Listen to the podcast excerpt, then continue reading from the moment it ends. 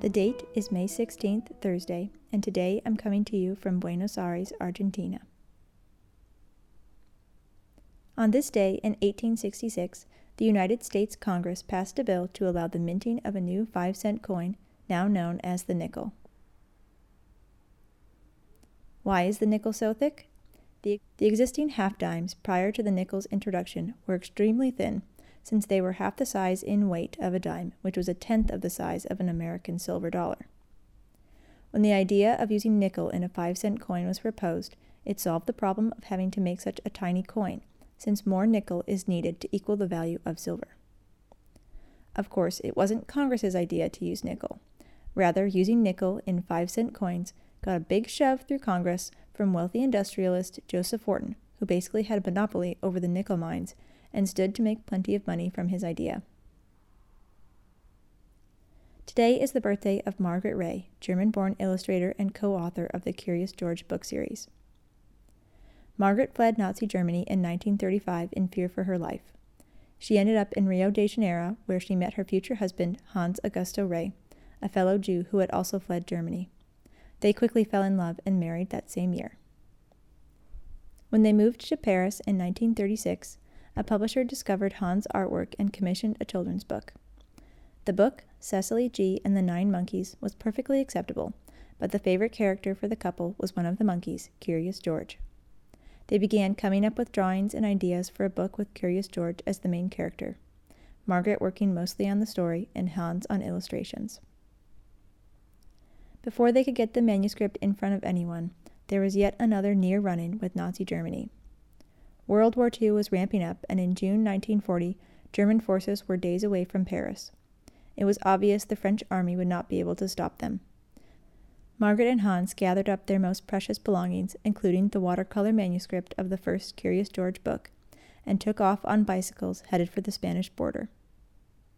When they reached their final destination, New York City, they were able to secure a book deal. Curious George was an immediate success, and the couple went on to write several more books in the Curious George series. And today is the birthday of John Bulwer, English physician born in 1606. Bulwer was intrigued by hand gestures and facial expressions as a universal language. He noticed that certain gestures were the same across counties, states, and even countries, concluding that gesturing was, in a way, man's first language.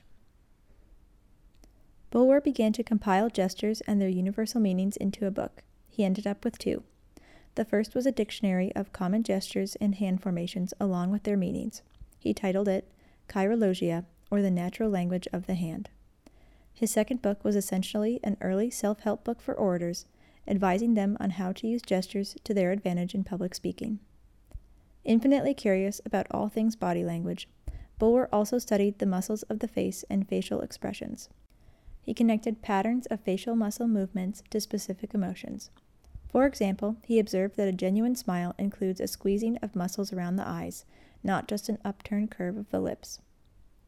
Bulwer made these conclusions 200 years before Duchenne published The Mechanism of Human Facial Expressions.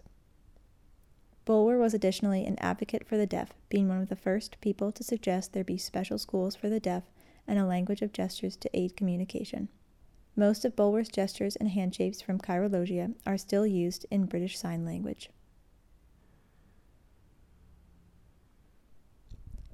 Today's poem is The Look by Sara Teasdale.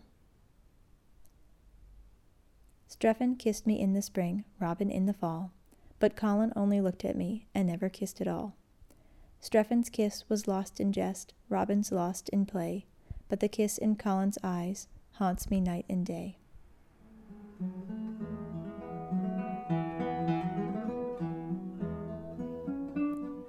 Thank you for listening. I'm your host, Virginia Combs, wishing you a good morning, a better day, and a lovely evening.